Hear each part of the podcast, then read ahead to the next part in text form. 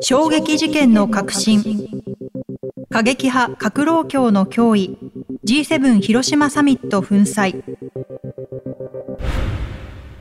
アパートは過激派のアジトだった。警視庁公安部は4月、過激派である核老教主流派のアジトと活動家を摘発した。国内過激派によるテロやゲリラは減少傾向が続いているものの、現在もテロやゲリラを担う非公然組織を有し、不穏な活動を続けている。過去に国内で開催されたサミットでも、過激派がゲリラ活動を展開しており、5月に実施された G7 広島サミットでも、警察当局は警戒を強めていた。アパートの一室に居住。公安部は4月、警察へ提出する書類に偽名を使ったとして、有印私文書偽造、同行使の疑いで、核老教主流派の非公然活動家の男、46歳を逮捕。男が住んでいたアジトのアパート一室や、核老教主流派の拠点、現代社など関係先数カ所を家宅捜索した。革老教主流派は非公然活動家たちを革命軍として組織化、成田闘争に積極的に取り組み、成田空港飛翔弾発射事件など、過去のテロやゲリラ事件に関与したとされる。今回逮捕された男が非公然アジトとしていたアパートは、東京都日野市の京王線南平駅からおよそ100メートルの住宅と飲食店が混在するエリアの一角。アジトの開花にもスナックがあり、夜になっても人通りは絶えない。2階建てで数十年前からあるという。関係者によると、男が住んでいた2階の一室は、和室2部屋と台所、風呂兼トイレがあるという。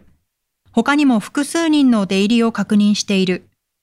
近所の住人は男について、10年以上前から住んでいるが、近くの住人と言葉を交わすことはなく、いつも帽子をかぶっていた。最近は見かけないから引っ越したのかと思っていた、と話す。サミットを標的。核老教主流派は機関紙に、広島サミット粉砕と明記していた。大規模な国際会議は主張や存在をアピールする格好の機会になるとして、過去のサミットでも過激派によるテロやゲリラの標的となってきた。昭和61年の東京サミットでは、過激派である中核派が迎賓館を狙い迫撃弾を発射。迫撃弾は歓迎式典が行われていた迎賓館を飛び越えて路上に落下したが、人的被害はなかった。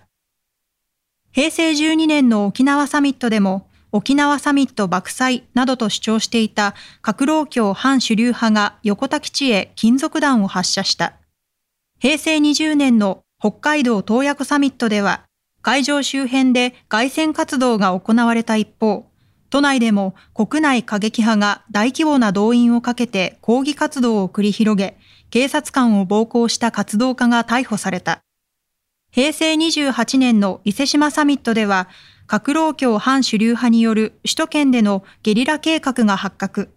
サミットに合わせて標的となる施設を下見するなど、発射準備を本格化していたことが判明した。弱体化するも警察は警戒弱めず。警察当局による徹底した摘発や内部闘争などによる疲弊から、国内過激派によるテロやゲリラは大きく減少している。捜査関係者によると、核老教の規模は主流派、反主流派含めておよそ400人程度。特に近年ではサイバー攻撃や組織に属さず単独でテロ行為に及ぶ犯罪者、ローンオフェンダーなどの新たな脅威も出現。ただ、警視庁幹部は過激派などの既存の脅威への警戒を弱めることはないと強調する。過去に凄惨な内毛場を繰り返し、国際会議を狙ったゲリラを計画してきた過激派組織。未だにテロやゲリラを実行する非公然部隊を有し、体制の立て直しに向けて組織を温存、潜在化しているとの見方もある。警視庁幹部は、主張の違う相手を排除し、目的のために手段を選ばない組織だ。違法行為を取り締まり、組織実態を解明していくとしている。